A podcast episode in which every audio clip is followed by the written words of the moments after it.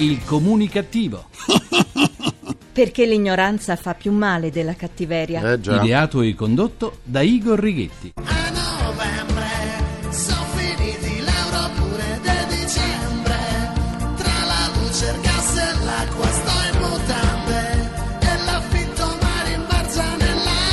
Buona comunicazione Italia dal vostro comunicativo di fiducia Igor Righetti, bentornati alla nostra terapia di gruppo emissioni 0 numero 1970 con il 70 decimo anno di programmazione, ci avviciniamo sempre di più alle 2000 puntate. Cominciamo la terapia, la conoscenza porta ad acuire la sensibilità verso il mondo che ci circonda, a comprendere di più le necessità degli altri, a evitare azioni e atteggiamenti che possono nuocere o far soffrire le altre creature viventi, uomini, animali o piante che siano. Grazie alle nuove tecnologie e soprattutto a internet possiamo entrare nelle storie degli altri e nel loro operare. Così abbiamo saputo e ne abbiamo parlato al comunicativo delle sofferenze degli orsi neri che in Cina vivono chiusi in gabbie anguste con un catetere ficcato nell'addome per il prelievo dei succhi della bile e proprio la Cina, questo immenso paese con una cultura tanto antica, è ancora al centro dell'attenzione per una questione di maltrattamento degli animali. Per la verità la vicenda è ambientata in Cina, ma i responsabili sono gli autori del programma televisivo Pechino Express, che per attirare pubblico non hanno esitato a mostrare in tv lo scuoiamento di serpenti vivi e poi cucinati per i concorrenti del reality. Oh mio Dio,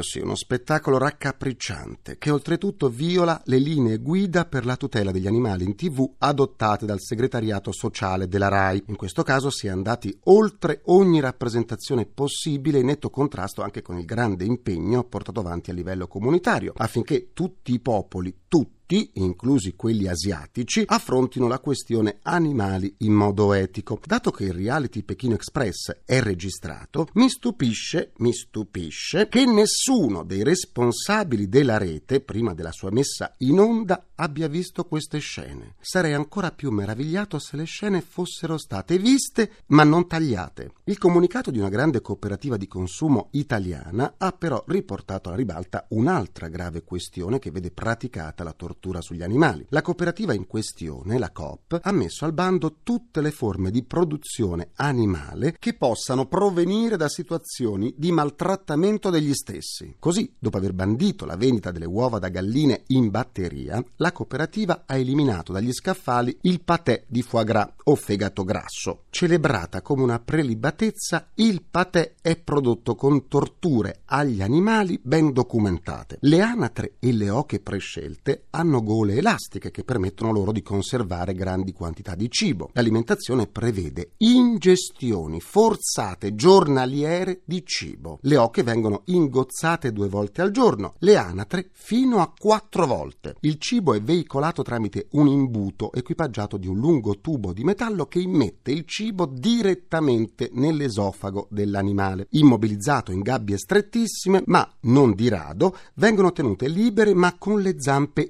inchiodate perché non possano muoversi. Sì, ho la pelle d'oca soltanto a parlarne. Appunto.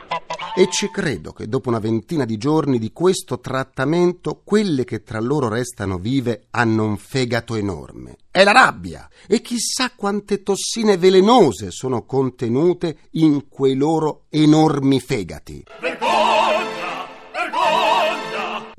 sì. Le associazioni animaliste considerano la produzione di foie gras una vera e propria crudeltà nei confronti degli animali. La sua produzione è illegale in molti paesi europei, ma non in tutti purtroppo. In Italia è illegale dal 2007, ma siamo arrivati al paradosso che la Francia, patria del foie gras, ha ottenuto la certificazione IGP e notate bene, si parla di una produzione di quasi 20 20.000 tonnellate, signore e signori, 20.000 tonnellate. Capito? Eh, capito, capito. Pensate un po' quante anatre, quante oche danno il loro tributo di dolore ogni anno. Il secondo produttore di foie gras al mondo è l'Ungheria, quindi in questa classifica dell'orrore viene la Bulgaria e poi il Quebec, provincia provincia del Canada. La richiesta di foie gras nell'estremo oriente è tale che la Cina ne è diventata un grande produttore. Per tornare in Europa, la produzione di foie gras è proibita dal trattato in tutti i paesi, a eccezione, ed ecco l'ipocrisia che torna di nuovo, dove essa è pratica comune. Bene ha fatto dunque la cooperativa italiana ad aver eliminato dai propri scaffali il patè di foie gras. All'iniziativa applaudono tutte le associazioni animaliste che invitano le altre sigle della grande distribuzione a seguirne l'esempio. Francamente non ho mai acquistato patè di foie gras, né ho mai voluto assaggiarlo. Assieme alle associazioni animaliste quindi applaudiamo anche noi.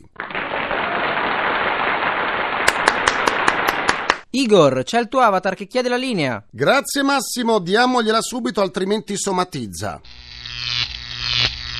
Ma non la linea elettrica è su, diamo la linea al mio avatar per il grrrr. GRR, giornale radio comunicativo che previene l'acne da populismo. I ministri delle finanze e i governatori delle banche centrali si sono riuniti in questi giorni a Città del Messico per discutere delle situazioni di Grecia, Spagna, Stati Uniti e Giappone e per analizzare le regole per difendere il sistema finanziario internazionale. Ma se veramente gli uomini che contano vogliono dare una svegliata al sistema economico mondiale, perché riunirsi nel paese della siesta? Perché? In provincia di Frosinone un masso di 40 tonnellate è caduto su un ristorante causando danni ingenti ma non provocando feriti. Eh, o non è il caso di dire che per qualche tempo sulle prenotazioni al ristorante il titolare ci abbia messo una pietra sopra?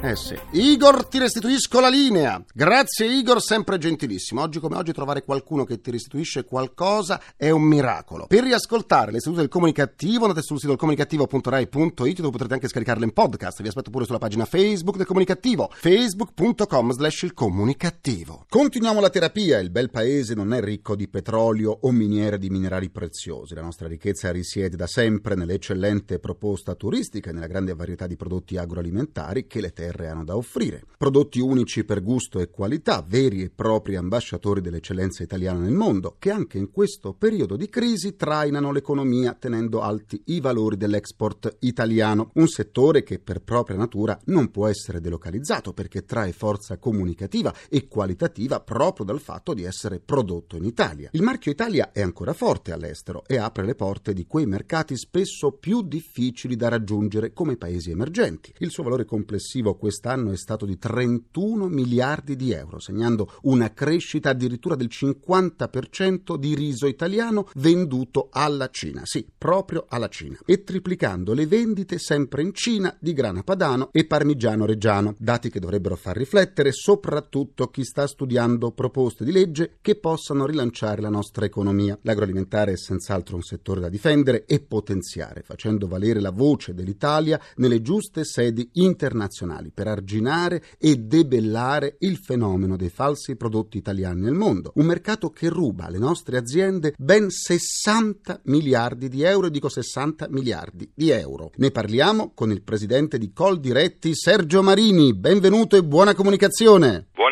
Buona comunicazione a voi, grazie. Presidente Barolo canadese, gorgonzola americano e barbera bianco romeno. Sempre più spesso troviamo sui banchi del supermercato prodotti finti made in Italy provenienti di frequente da altri paesi europei. Come riconoscerli e perché è importante mangiare italiano?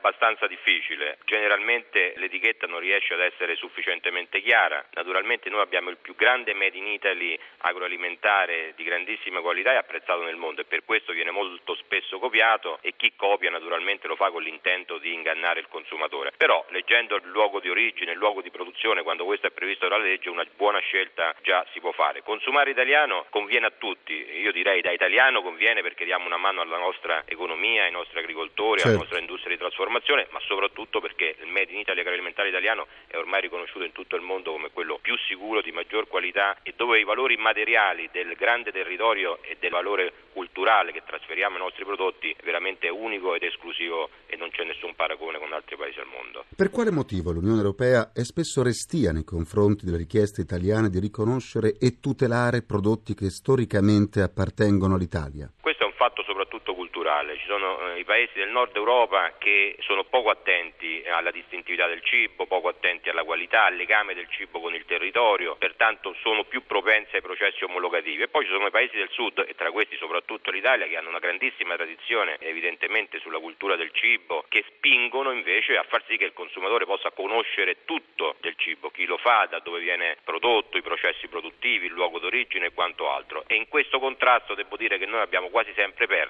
ma comunque qualche segnale positivo in questi anni lo stiamo ottenendo. La maggior parte dei prodotti oggi hanno in etichetta l'origine, pertanto sappiamo se sono realizzati con materie prime italiane o no, per ancora una buona parte non riusciamo ad ottenerli, nonostante che abbiamo fatto due leggi nazionali, però poi queste si scontrano con le contrapposizioni europee. Comunque noi Già. ci battiamo sempre come col diretti, che pensiamo che il diritto di consumatore sia sempre soprattutto. In che modo l'Italia dovrebbe far sentire la propria voce per eliminare il traffico di prodotti alimentari tarocchi che scimmiottano e danneggiano gli originali italiani? La battaglia è soprattutto comunitaria, pertanto come dicevo prima il tema è quello di una normativa sull'etichettatura che chiaramente indichi al consumatore da dove provengono i prodotti e pertanto la lotta alla contraffazione, soprattutto all'imitazione, si fa così. A livello internazionale invece fuori Europa bisogna provvedere con accordi bilaterali o multilaterali perché lì naturalmente non c'è nessun tipo di protezione e pertanto se il paese terzo non riconosce marchi italiani a quel punto l'operazione sarebbe legale,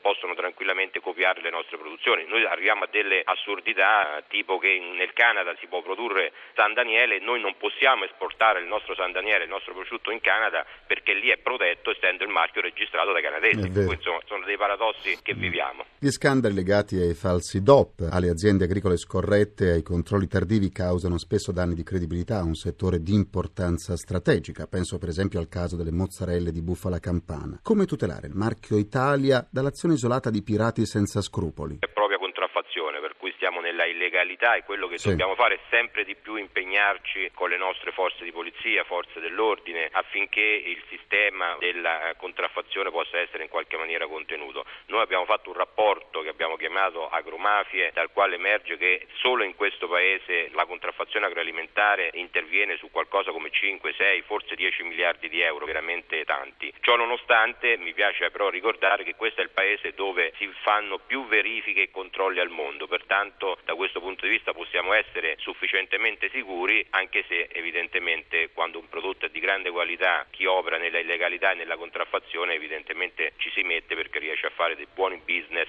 truffando il consumatore e danneggiando seriamente le imprese serie. Questo è un problema che esiste, noi ci stiamo impegnando molto e devo dire che il Paese in questi ultimi anni ha comunque fatto molto. Pomodori San Marzano, Parmigiano Reggiano e Barbera Bianco sono alcuni dei prodotti italiani più copiati nel mondo, ma non è possibile, proprio come accade per i prodotti industriali, registrare il nome di un prodotto agroalimentare per bloccare per legge la produzione dei tarocchi a livello internazionale? La registrazione e il brevetto una marca industriale la si può fare, la registrazione invece di un prodotto, voglio dire, territoriale, per cui non è in quel caso un'impresa a fare la registrazione, ma deve essere un paese che registra e difende un prodotto certo. Eh, che si realizza in un determinato territorio, è solo quella legata alle denominazioni di origine e qua le denominazioni di origine sono però protette soltanto a livello comunitario, non riconosciute vale a dire mm. a livello internazionale. Pertanto anche lì torniamo al ragionamento, o si fanno accordi internazionali dove l'Europa mette il cibo al centro e l'industria agroalimentare, per cui l'alimentazione al centro della propria agenda e dei propri interessi,